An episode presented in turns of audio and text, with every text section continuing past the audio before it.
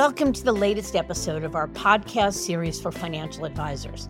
Today's episode is Summit Trail's Jack Petersen on how their blockbuster break created a $16 billion firm designed to serve the unique needs of ultra high net worth clients.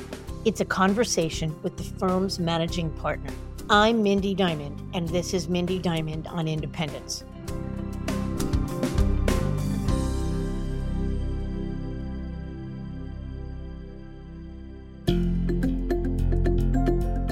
This podcast is available on our website, diamond consultants.com, as well as Apple Podcasts and other major podcast platforms. If you are not already a subscriber and want to be notified of new show releases, please subscribe right on your favorite podcast platform or on the episode page on our website. For Apple Podcast users, I'd be grateful if you'd give the show a review. Your input helps us to make the series better and alerts other advisors like you who may find the content to be relevant. And while you're at it, if you know others who are considering change or simply looking to learn more about the industry landscape, please feel free to share this episode or the series widely. It was one of the largest and most notable leaps to independence in 2015. And even today, advisors still talk about it. Jack Petersen was the head of Barclays Wealth and Investment Management for the Americas, the result of a quick turnaround move after Lehman's bankruptcy in 2008. Yet over time, Jack admits feeling burnt out in the management role, so he shifted back to his roots as an advisor.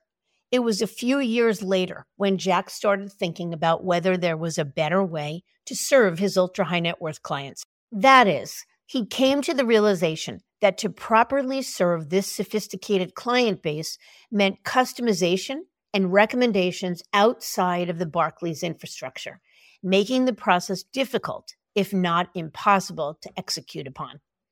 And it was clear that another traditional firm would present them with the same set of challenges.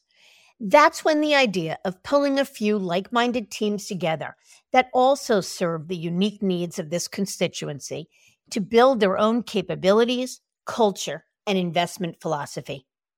And ultimately, Jack and five co founders launched Summit Trail in July of 2015 with the support from Dynasty Financial Partners and $3 billion in managed assets at three office sites across the country. It was a landmark event at the time, both in size of the business and the sheer fact of launching three offices simultaneously across the country. Headlines announcing the move described Summit Trail as a national wealth management boutique launched by six leading executives with offices in New York, Chicago, and San Francisco. They immediately became one of the largest independent wealth management firms in the US. Today, Summit Trail is managing some 16 billion in client assets, with offices added in Boston, Seattle, Harrisburg, and Washington, D.C. And while they've done some acquisitions, their growth has been driven more so by organic means, the latter likely due to a laser focus on ultra high net worth clients and deep expertise with manager research and alts. In this episode with Louis Diamond, Jack talks about the wealth management industry as it was before and after the 2008 collapse he shares the motivations around his breakaway move and the choice to go with Dynasty. Jack talks about Summit Trail and the unique culture they've developed, the importance of equity, and the high bar they've set for acquisitions. He talks about the strategic value of private equity firms to RIAs and breakaways. Plus, Jack shares the secrets to their growth, Summit Trail's organic growth and referral model, and their plans for the future and much more. It's a great story, so let's get to it.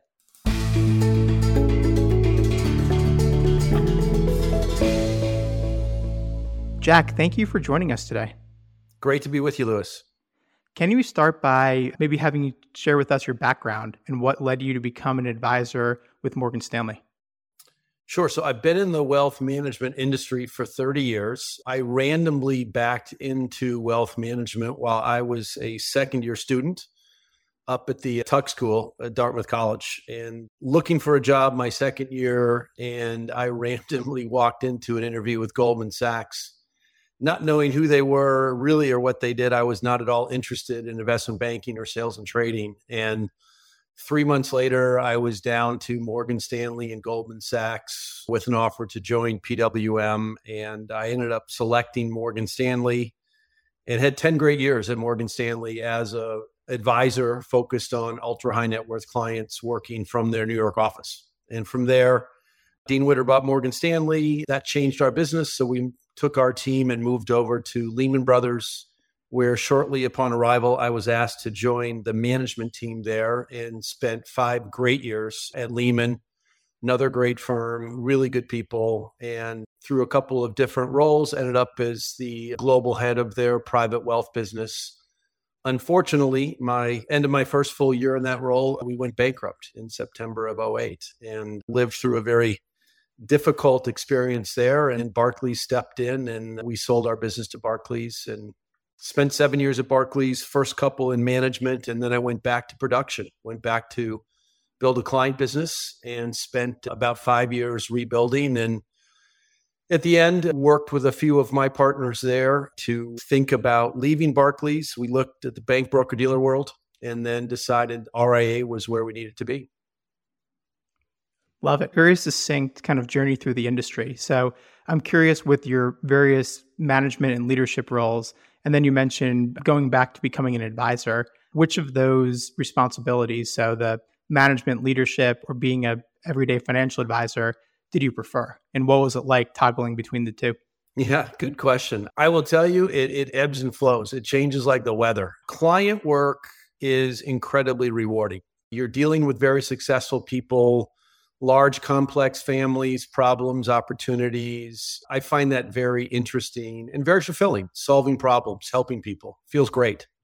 But that can wear you down, and markets are challenging, and client family challenges. And there are times when leading a business and building not only a team, but building a firm, having different responsibilities, rewarding in a very different way. So I have really enjoyed my 30 years because I've had a nice balance of my time working directly with clients as an FA and then time with really talented management teams in building and leading businesses. So I've really enjoyed both and I think that speaks to my 30 years. Right today, I still work with a small group of clients while I'm managing partner at Summit Trail.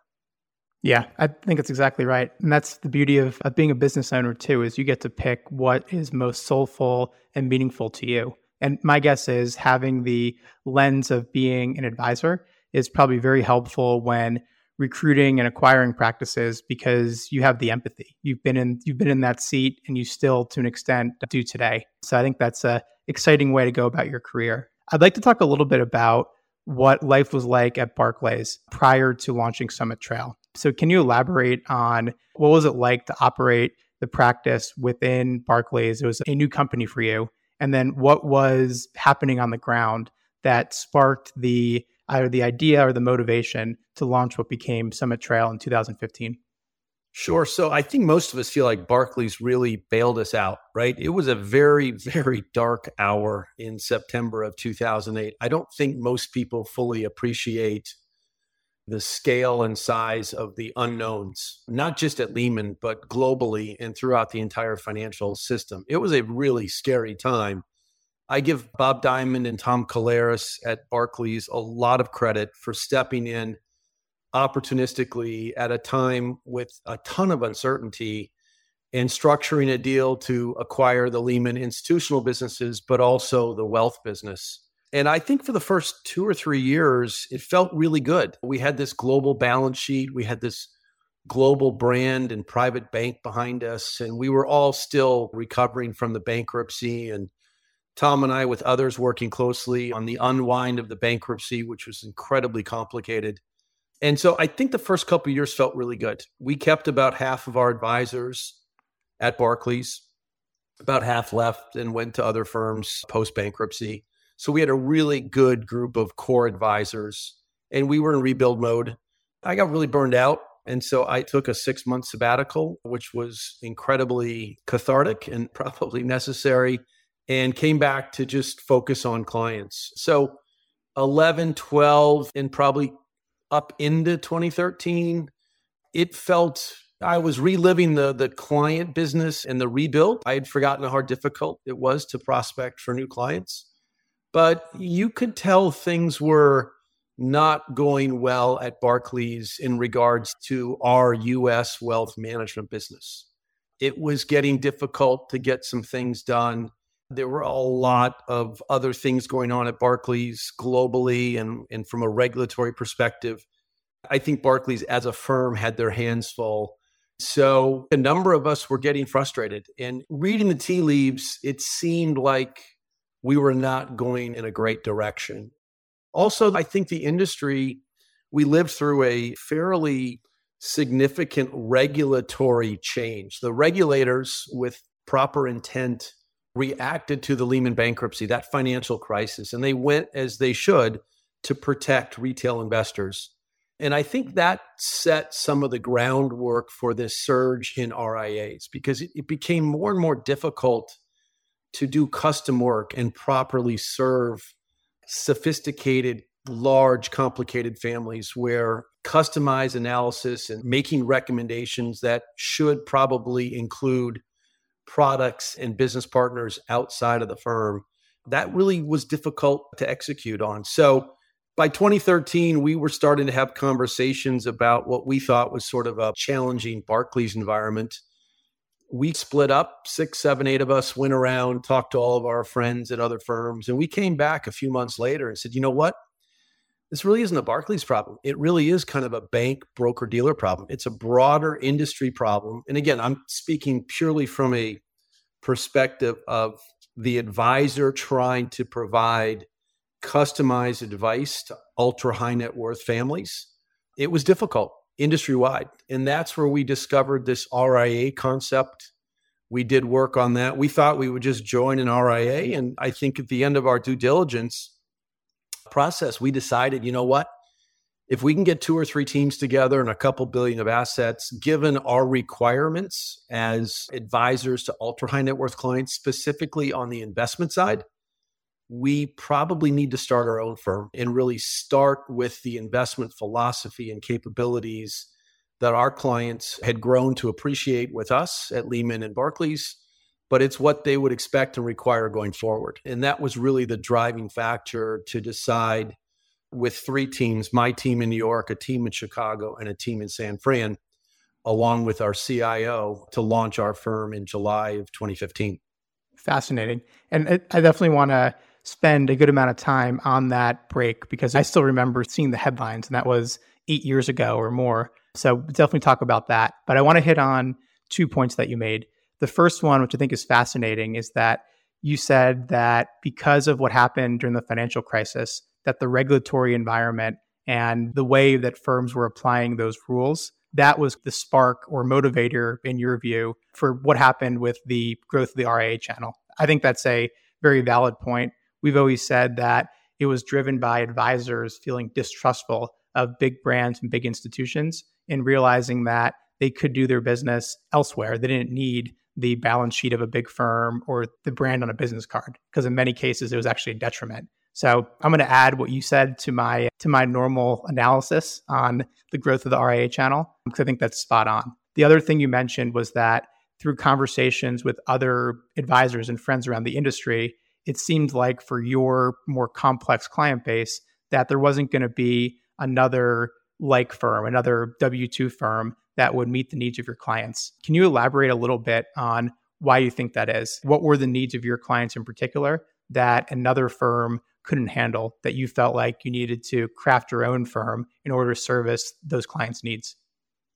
Sure. So I think as far as looking at the banks and broker dealers in the industry at that time, 2013, 2014, we had built a highly curated and controlled roster of approved managers and funds and strategies that was based on this belief of smaller, maybe earlier stage managers would drive better risk adjusted returns because they weren't trying to put to work a ton of capital. And that philosophy of focusing on smaller, specialized, employee owned specialty managers in all the asset classes, that is something that Dave Romhilt and his team built out early days at Lehman Brothers, and we carried it right through Barclays.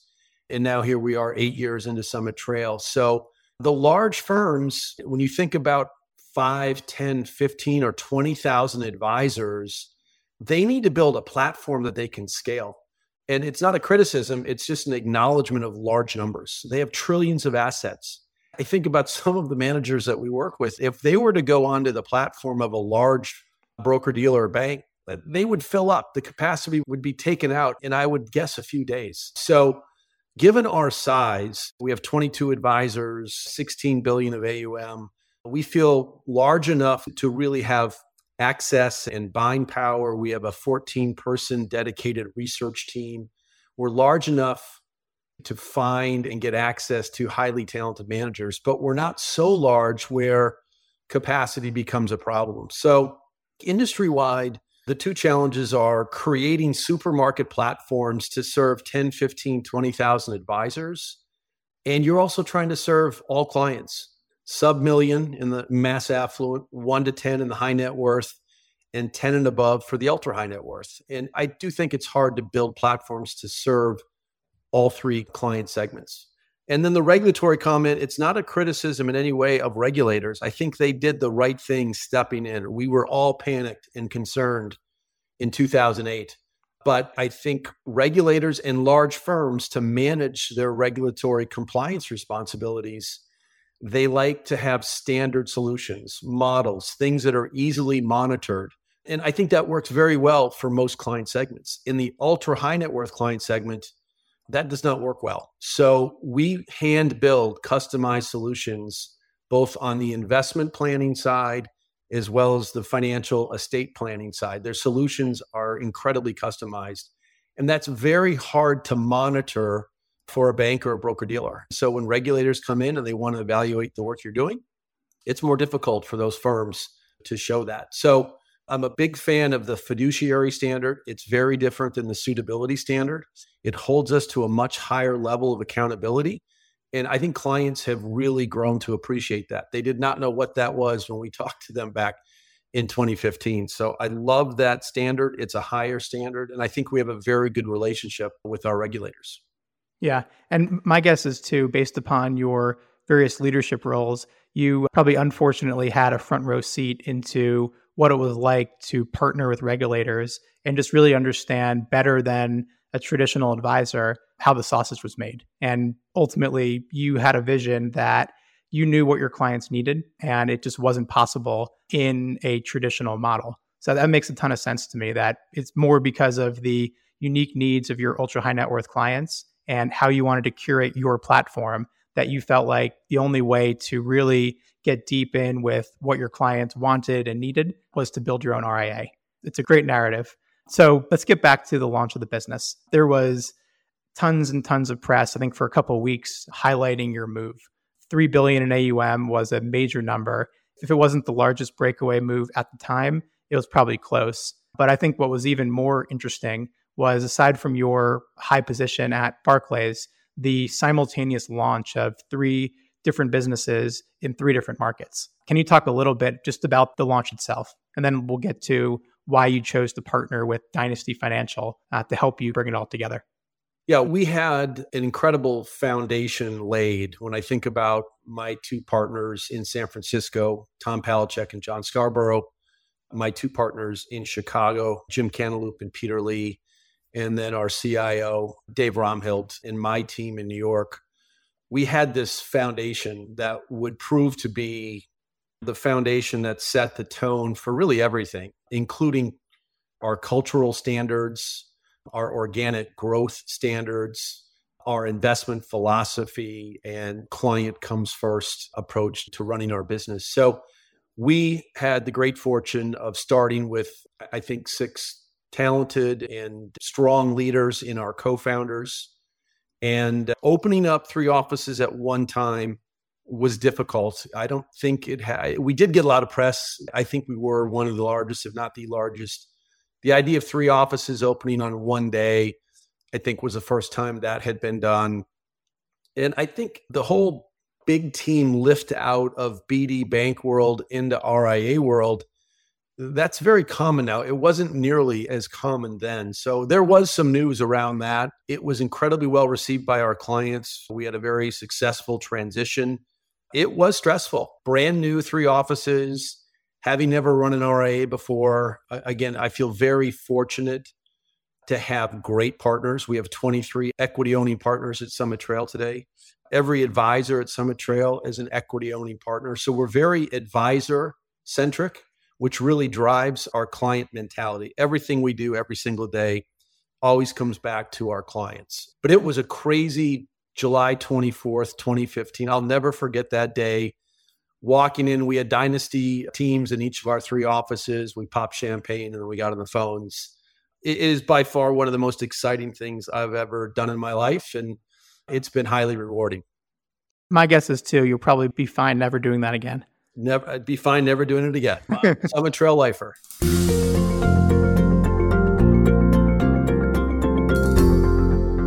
We're seeing it more and more now with private equity coming into the space. That there's we've talked with a lot of wirehouse teams or advisors in general who have, which I think is a smart idea, but I'd love to get your perspective on it.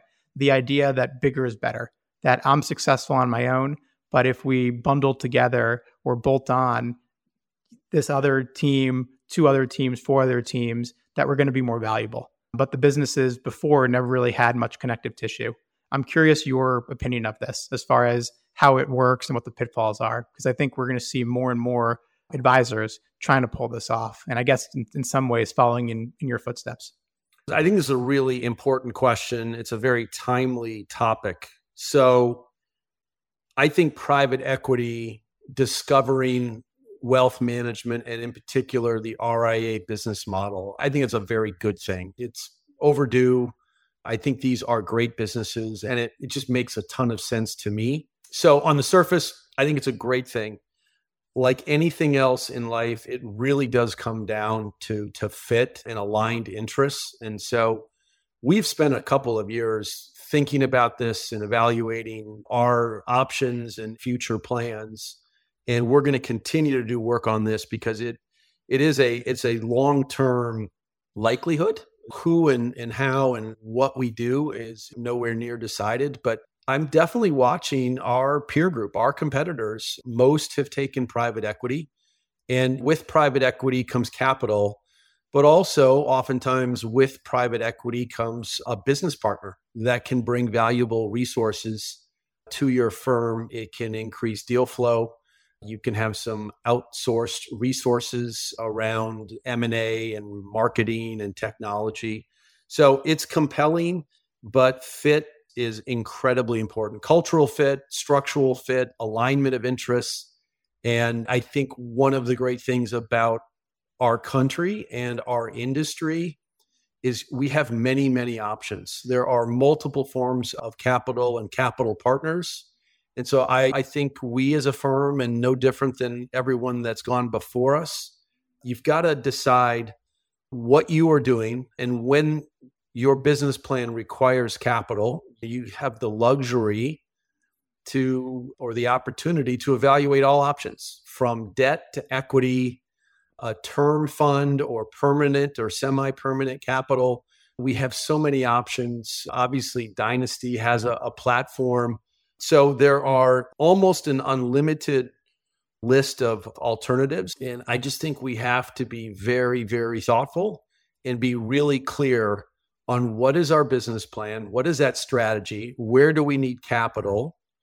And in exchange for capital, what else are we going to get? And, and so that's a process that we'll continue to work through. I've been impressed by a number of my friends running other RIAs and other peer group RIAs that have done some really impressive things by partnering with many of the leading private equity firms.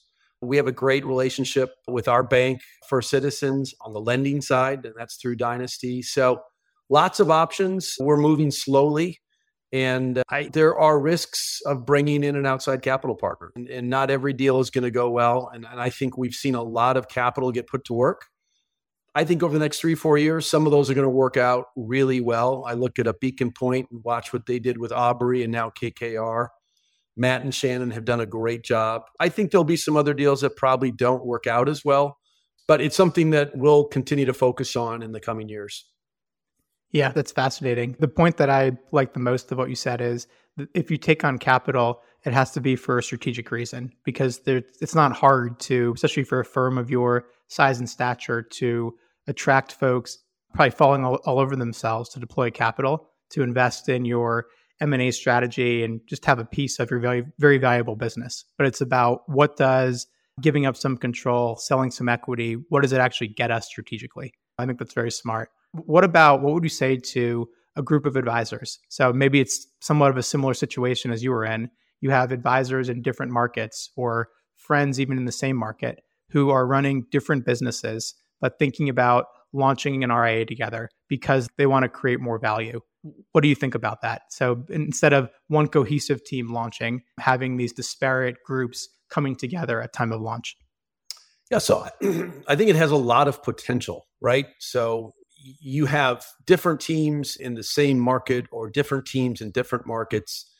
What I would say is early on, when you all sit down and have a conversation, d- d- does that conversation feel good? Is there synergies? Is there mutual respect, enthusiasm around some of the same core philosophies and cultural similarities?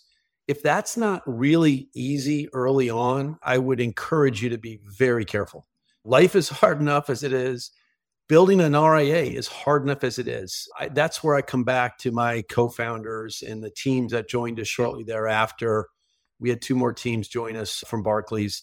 Those first five teams really set the tone and they were the foundation of what Summit Trail is today. And so, yeah, I think multiple advisors, there's definitely a benefit to joining up, right? Scale, brand, shared expenses, critical mass, buying power, shared technology. There's all kinds of benefits, but it really all of that is highly dependent on on on a, a culture and a business philosophy and an execution model that is highly aligned. And if it's not, the likelihood of that failing is awfully high. I feel the same way that it's an interesting thought exercise and the benefits that you laid out are the exact right ones. But there's enough moving parts, enough hard work to build a firm the right way. So if you all of a sudden throw the grenade of extra voices, extra needs, and perhaps folks not being completely aligned, then it's probably not worth the effort or the juice isn't worth the squeeze. So I appreciate that perspective. Let's talk now, let's talk specifically about Summit Trail itself. You shared a little bit about the size of the business, 16 billion or so in assets, can you talk a little bit more about the breakdown of your team and just how you went about designing the architecture of Summit Trail today? Sure. So today, quick snapshot 95 employees, 16 billion of AUM, 22 billion of AUA. Uh, we have nine teams working from seven different offices across the US. Teams vary in size from single advisor teams to four advisor teams supported by CSAs and RMs or relationship managers. We all share a core investment philosophy and research team. So we have 14, 13, 14 people in research run by Dave Romhilt, who's our CIO. Ben Johnson runs portfolio construction and Seth Katz runs our private investment effort. So senior leadership on the investment team. And then complementing that now, and this has probably been our biggest change over the last couple years. Alex Shapsis runs our planning team, which again is about a dozen people, highly customized, very sophisticated estate planning, estate management, and some basic financial planning where needed. So we started Summit Trail as an investment led organization. It was on our website, it was on our materials, because at the time, that's really what we had grown up in executing and building our business. That's really how we were trained to think coming out of a bank broker dealer model. One of the first things I learned early on as I gained exposure to RIAs was they focused often, not always, but oftentimes less on investments and more on planning and family office services, organization, and, and the whole client service model. And uh, what we have done over eight years is lean into that further and further. We found Alex and his team back in 2020 during COVID, and we lifted them out of an organization in February of 21. And, and we've built out now a centralized planning team that's hand in hand integrated with our investment planning team. So that has been the biggest kind of structural change. We've always been an organic growth focused firm. We've annualized growth around 25%. Wow. Two thirds of that's organic, and then the other third is coming from M and A and and the markets. We get three to five percent annually from markets after fees on a full market cycle, and so organic growth is really a core part of our culture and our business model.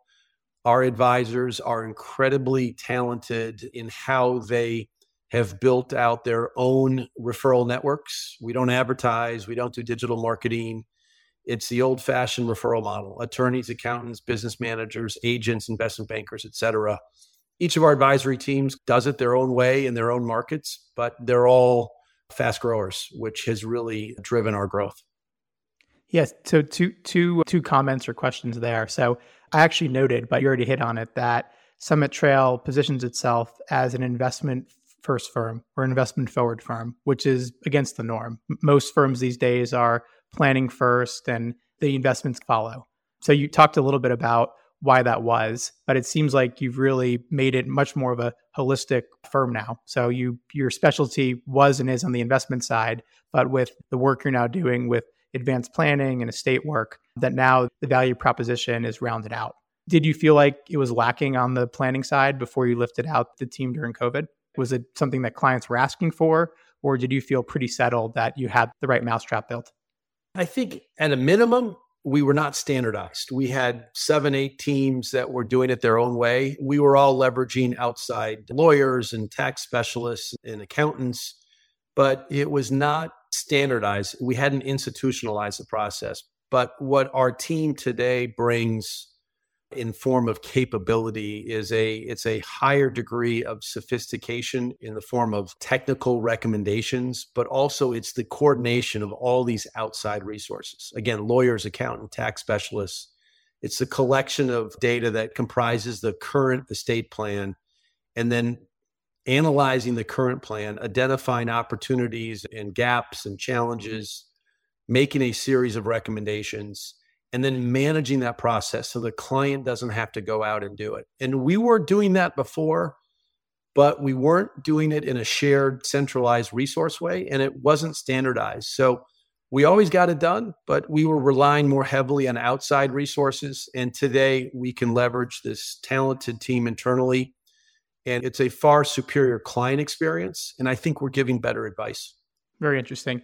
I'm sure what you grappled with was the kind of the balance between standardizing practices and efficiencies, but also giving each team some autonomy. And I think it's very interesting that you referred to it as nine different teams. Most large RIAs, it's more of a everyone's kind of rowing in the same exact direction. All clients are kind of clients of the firm, and there isn't really a distinction or delineation between the different advisors and their and what they're doing. So I'm curious if you can talk a little bit about why you think having different teams is is the right approach, at least for Summit Trail. Yeah, good question. I think so. First of all, I think of Summit Trail as a hybrid, and we talked about it. We designed the business plan as sort of a hybrid model, meaning a blend of what we think of some of the best broker dealer components combined and enhanced by what the RIA chassis or business model provides. So, for example, we have 40% payout. Our advisors receive 40% payout. Most RIAs don't have payout. But or 25% or 30% or reduced, something right. much lower. And then there's they're driving a profit share. So, but we are majority owned by our advisors, which is unusual for most RIAs. But we're we are employee owned. So advisors are equity owners. They have a profit share. We vote like any other private partnership would on strategic decisions. So, advisors at Summit Trail, in some ways, they do run their own team. It's shared. We have centralized operations. compliance, technology, investments, and financial planning. But they are able to go out and build their own client base where and how and with whomever they please. We don't have territories. So we look back at the broker dealer world. We think we've kind of cherry picked some of the best attributes of that business model. I would put our advisors up against any other advisors in the industry. Seniority, expertise, hard work ethic, organic growth, business development capabilities, but also in their leadership of building really talented teams the risk of centralizing more and more of that, you're taking little bits and pieces further away from the client. And so I like this team model where each team is dedicated to a group of clients. They're their own clients. At the same time, they are Summit Trail clients. And so I think we've pulled off something special in this hybrid model Part of it is cultural, part of it is economic, part of it is the team model. I, it's not been easy to keep that balance. And I'm not criticizing other RIA models. There are so many. That's one of the best things about wealth management. There are so many ways to be successful. This way happens to work for us. I think if we were a more traditional RIA model, I don't know that we would be benefiting from the same organic growth and you've hit on this a little bit, but I'd love to hear your thoughts on the the minimum client size that Summit Trail takes on. If recruitment and mergers and acquisitions has been a source of growth, and we'll spend some time talking about that, I would imagine that it probably rules out many more advisors and acquisition targets than it rules in. Same thing with potential new clients. So, can you talk a little bit about how you think about the right client for Summit Trail and why it's a benefit to draw a pretty strict line about who's invited in, into the fold? Sure. So our client policy is a bit complicated. In simple terms, we are focused on clients with $25 million of investable net worth and above. When you're out looking for 25, you'll find 100s, you'll find billionaires, You'll also find ones and twos and fives and tens. Every client requires a lot of time, constant attention, and bandwidth from a thought process perspective. So we take each client slot incredibly seriously. It's why we decided to focus and limit ourselves to one client segment, ultra high net worth. We average about 22 or 23 clients per advisor, which is very low by industry standards. And we can afford to do that economically because we are focused on larger clients. So our policy informally is we have no minimum. Oftentimes, our clients are joining Summit Trail because they have financial planning and estate planning needs before their big liquidity event. So they'll come to us with little or no investable capital. We'll do the planning work up front, and then we'll be with that client in place when they benefit from their event, whenever that is. So we have no minimums. But in general, I would say we want to find clients that have a clear path to at least $10 million. We target 25. We work with 13 or 14 billionaires on any given day. So average clients about 44, 45 million. Some teams actually have a larger average, some teams have a smaller average. Our teams definitely have geographic and client genre specialties. So we have a team that does work with a lot of athletes. We have a couple teams that focus on financial services, a couple on technology, entrepreneurs. So roughly 90% of our clients are first generation wealth, and about two thirds of our clients are private and public business owning entrepreneurs. So we all come together and share that first generation entrepreneurial client genre and have been built out to service that client segment. But then each team gets to execute in their own way and focus on clients where they have some success and as Louis how these teams build build out their client base when you have one successful manufacturing CEO it can lead to another manufacturing mm-hmm. CEO and a third so you get momentum in industries and client types, and you're rewarded for following that path. So, working with a group of similar clients is incredibly synergistic.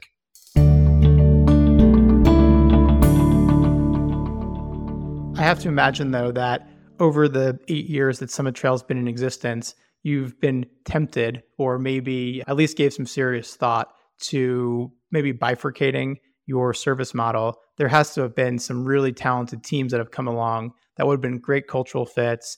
They were ethical, they grew, but maybe they were serving the $5 million or the $3 million typical client. Has that been on your radar? And have you or would you ever consider having kind of a bifurcated or a tiered service model like a lot of firms have. Okay, Louis, you're starting to scare me a little bit here. You nailed it. Yeah, no, that's a ma- that's a major consideration. We, I think, are well established. We have a long ways to go, but we're well established in the ultra high net worth client segment, which again, call it 10 and above or 25 and above. The high net worth client segment, which is I think of as our little brother. It's right next to us. And we have many clients that are in that segment on their way up to ultra high net worth. So we know how to service that client. Five million and above is where we do, I, I think, some of our best work because of our alternatives. Qualified purchaser, five million and above. So high net worth is definitely a consideration. And I have met so many great advisors and teams where they've had too many small clients, sub five, their average may be 10 or 15, but they just had a lot of small clients. And we don't really scale small clients well. And these were small clients that weren't going to turn into 10 and twenty-five mm-hmm. million dollar clients. So unfortunately, a lot of advisors in our industry are financially incentivized to take on every client that, that they come across that they want to work with. And I think the large firms in particular encourage that in many ways. We think we have been rewarded and we've benefited from maintaining our focus on ultra. But that high net worth client segment, my ability as I focus on what I call partnership expansion or M&A, the tuck in of teams would greatly accelerate our volume if we were to decide to bring on that second client segment, you know, possibly, probably separately branded so when we think about our 10 year strategic plan, and that's why I'm joking with you a little bit, I feel like you've been reading it. It's definitely on our list. Like, is this something we should do? Right now, we feel very good about Ultra, but high net worth is definitely on our long term list of considerations.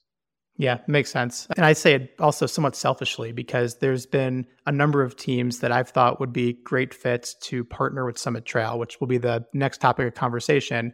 But it, it's hard to find the books of business and the practices that are pure play, ultra high net worth, or have that laser focus like like you do. So I would agree that you probably stand to do more deals, but that has to be balanced against perpetuating the culture, not diluting the service model, and remaining, I think, top of mind for the ideal client that you work with. So I think that's something that a lot of practices struggle with is balancing growth for growth's sake and just it's we can pick this up relatively easily or is it better to stay smaller and more nimble, but be able to stay true to ourselves?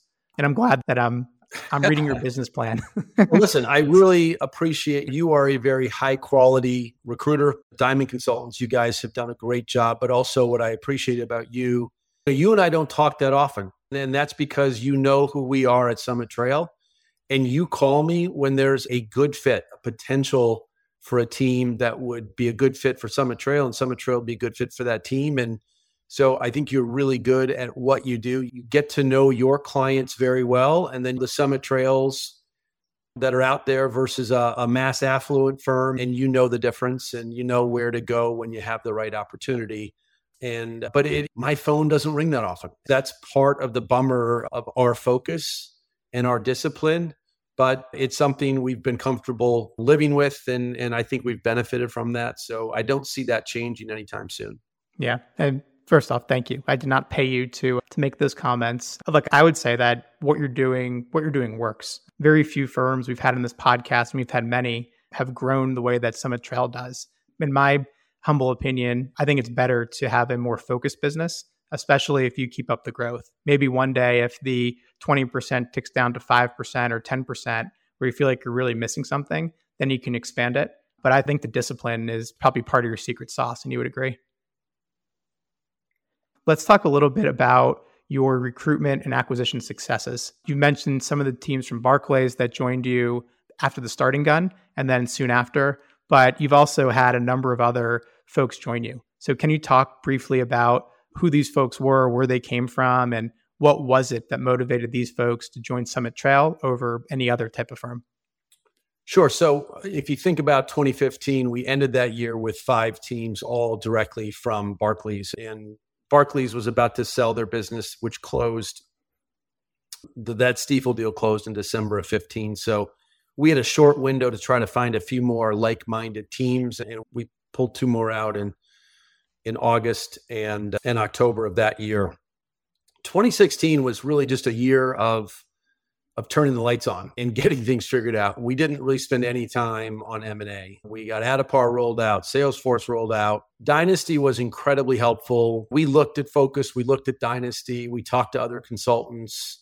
In the end, we selected Dynasty because of the boots on the ground, the depth and quality of their team in helping us design and then launch three teams at one time, which again, I don't think had been done before. So they were instrumental in our success early on. We worked with John Furey from Advisor Growth Strategies on business plan and marketing, a little bit operating agreement, and a lot of time spent on our M&A model.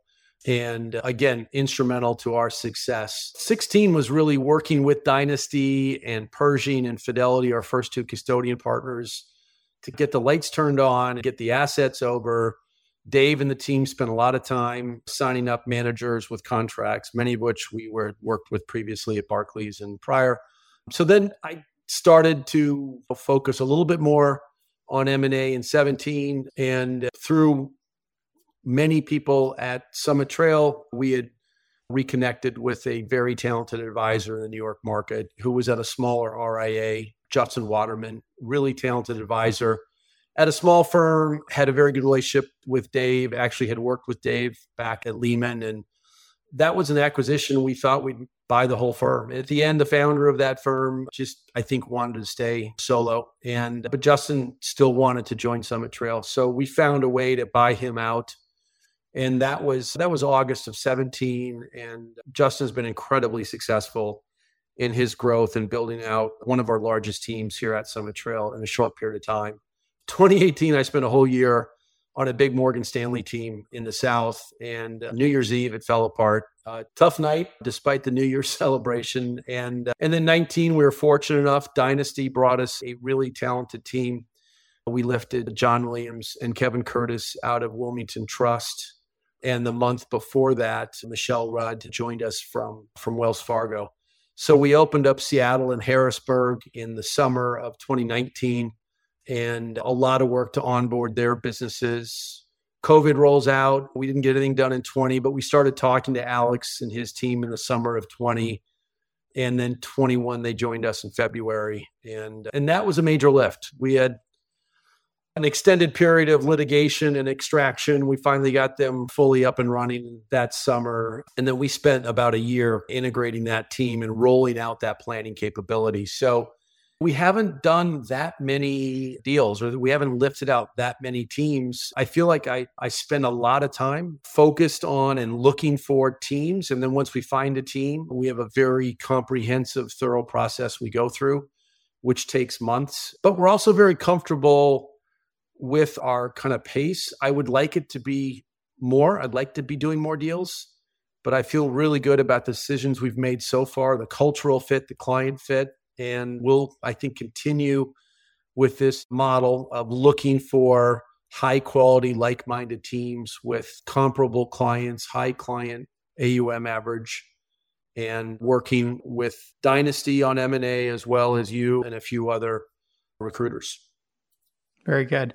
Yeah, it, it, seems like even though in, in in your opinion you haven't done that many deals, I think 95% of breakaways or RIAs would kill to have the level of success that you've had. There's only a handful of firms in the industry, the Mercers and Mariners and CAPTRUST of the world that can do they have the capacity to do so many deals, but it's a very different strategy and business model. Maybe one day you get there, but I think being disciplined about a team here, a team there, and finding the right teams is again, I think a really smart approach and staying focused and staying true to who Summit Trail is. So I think it's a strategy that'll keep paying off. Two more questions for you, and then we'll let you get on with your your busy day. how do you allocate your time between running the firm and still serving as an advisor? So, yeah, I am part-time managing partner and and and much less part-time advisor. I have a talented team, Danny McHugh, Brian Top Topier. We work with a core group of clients and they really they carry the burden. And again, the benefit of having centralized resources, the research team does a lot of the investment work. We're involved, but they do a lot of that work. And then same with the planning. They're doing a lot of the planning work. So it does allow our teams to be more productive. And you asked, why would a team join Summit Trail? Why would they want to come to Summit Trail? Why would they leave their current firm? A couple things. One, um, clients are ha- unhappy or frustrated. Advisors get nervous when their clients are unhappy. Secondly, clients are frustrated or advisors are frustrated. Advisors aren't growing as fast as they used to. There's normally an event that gets an advisor to go out into the market and start looking. And that's normally when we find them. They end up coming to Summit Trail because A, they start to believe, A, they can be part of something bigger than themselves. They can provide a better client experience and they can grow faster and build a bigger business. And in the end, create their own family wealth through equity ownership in Summit Trail. It always comes back to the client. And I always say to each advisor before they join, give me your three or four talking points when you sit down with each client and explain to them why you're leaving the current firm and why you've selected Summit Trail. And if that's not compelling, you shouldn't come. Let's focus on getting every single client out of current firm and over to Summit Trail. Our motto is no client left behind. So that has to be compelling. And every team that has joined Summit Trail, those talking points have absolutely rung true. They're going to create a better client experience, better advice, better reporting with Addepar, better investment platform, and, and a planning experience that I think is unmatched in the industry. So I think that's why these clients follow their advisors. That's why these advisors have uh, have joined Summit Trail, and it's been really for me rewarding to meet a firm that's in that early due diligence mode they may leave, they may not leave. Then all of a sudden they get serious. Then it's competitive. It's five firms, it's three firms. It becomes Summit Trail. And then one, two, three, five years later, they're really happy. That that feels great. And I'm sorry, but I missed the the original question there, Louis. I got off on a bit of a tangent. that was a good answer. But yeah, I think you, you gave part of it, which was how do you balance your time between acting as an advisor oh, yeah. and running Summit Trail? Yeah, so I just demonstrated some of my scatterbrain capabilities here. I do get distracted easily. So I'm part-time managed partner. That's a full-time job. And uh, honestly, it is a full-time job. I probably spend at least half my time on partnership expansion. I have a really talented team and I do less and less of the day-to-day. I've got a management team that does most of the day to day and i'm blessed to have them and uh, and then with time remaining i work with a small number of clients relationships that I, I really enjoy. I'll never give up clients.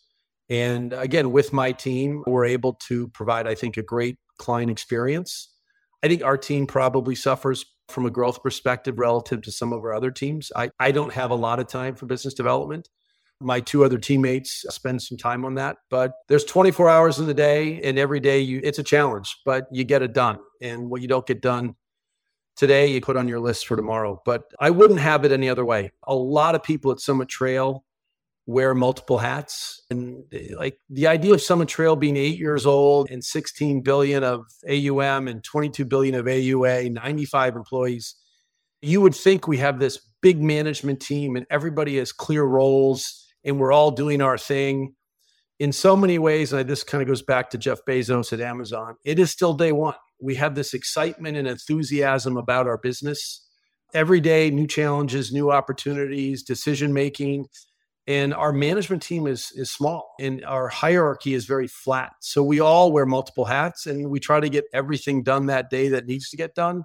Whether it's our own responsibility or not, it's a real team effort. Yeah, it sounds that way. The key is the it's a team. That's how you're able to fit it all in.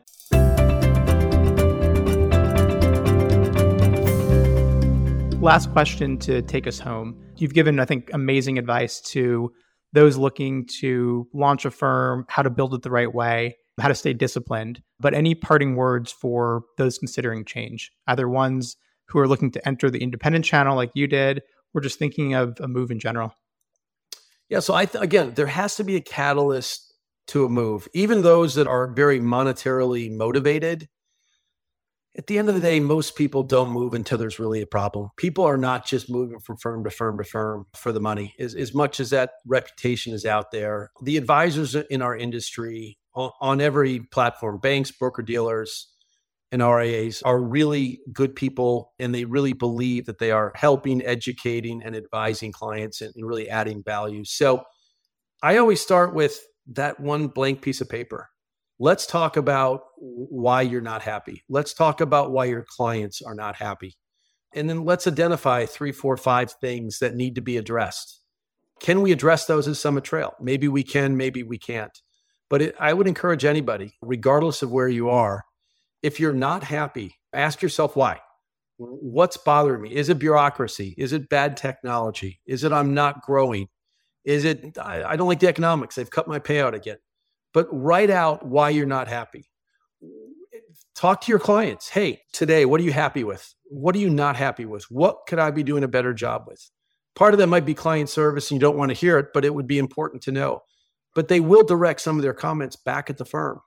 So you write that down and you summarize that. You get that to a place like, okay, this looks like six things I need to work on, I need to solve for. And then you go out to the industry and you might look, if you're at a broker dealer, you may look at the other broker dealers first. Or you're at a bank and you want to get out of the bank salary bonus model, you want to get to more of a payout broker dealer model. You'll start your journey. That path should be long it should be constant and exhaustive. You need to evaluate all of your options because at the end of the day, when you resign at Friday at 1 p.m. and you start calling clients, you need to explain to them listen, I put you first. I was not delivering the service and the solution that you deserve. I just spent the last number of months on an industry wide due diligence exercise. I decided to leave and move to X or start my own firm Y because here is what I'm going to be able to do for you. And that story has to be real, authentic, it has to be compelling. You have to believe it as the advisor, and then your client will relate to it, trust you, and follow you to wherever you're headed. But it really does start and end with the client.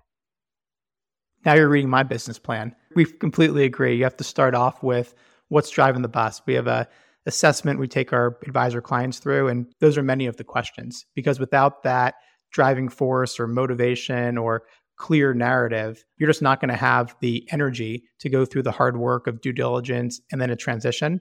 But to your point, more importantly, you're not going to be able to convincingly relate this information to clients. So I think we're very aligned in the way we're thinking. Jack, thank you so much for spending time with us today, taking time out of your very busy day. I learned a lot and hope, and I'm, I'm positive our listeners did too. And very excited to see where Summit Trail goes. And we'll have you back on when you're at 30 billion, probably in a year or two, given all the success you're about to have. So thank you very much. Well, Liz, you're very kind. Always enjoy time spending with you anytime I can do that. And really enjoyed our conversation. You asked some really great questions and look forward to connecting again soon.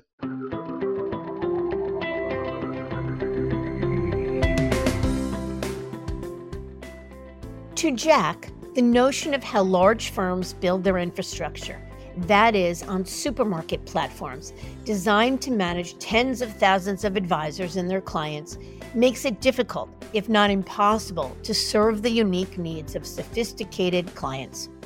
And if you're operating on a putting clients first ethos, taking the time to conduct due diligence and ensuring that you are doing all that you can to best serve them is imperative. I thank you for listening. And I encourage you to visit our website, diamond consultants.com, and click on the tools and resources link for valuable content. You'll also find a link to subscribe for regular updates to the series. And if you're not a recipient of our weekly email, Perspectives for Advisors, click on the articles link to browse recent topics. These written pieces are an ideal way of staying informed about what's going on in the wealth management space without expending the energy that full on exploration requires. You can feel free to email or call me if you have specific questions. I can be reached at 973 476 8578, which is my cell, or by email mdiamond at diamond consultants.com. Please note that all requests are handled with complete discretion and confidentiality. And keep in mind that our services are available without cost to the advisor. You can see our website for more information. And again, if you enjoyed this episode, please feel free to share it with a colleague who might benefit from its content. If you're listening on the Apple Podcast app, I'd be grateful if you gave it a star rating and a review. It will let other advisors know it's a show worth their time to listen to. This is Mindy Diamond on Independence.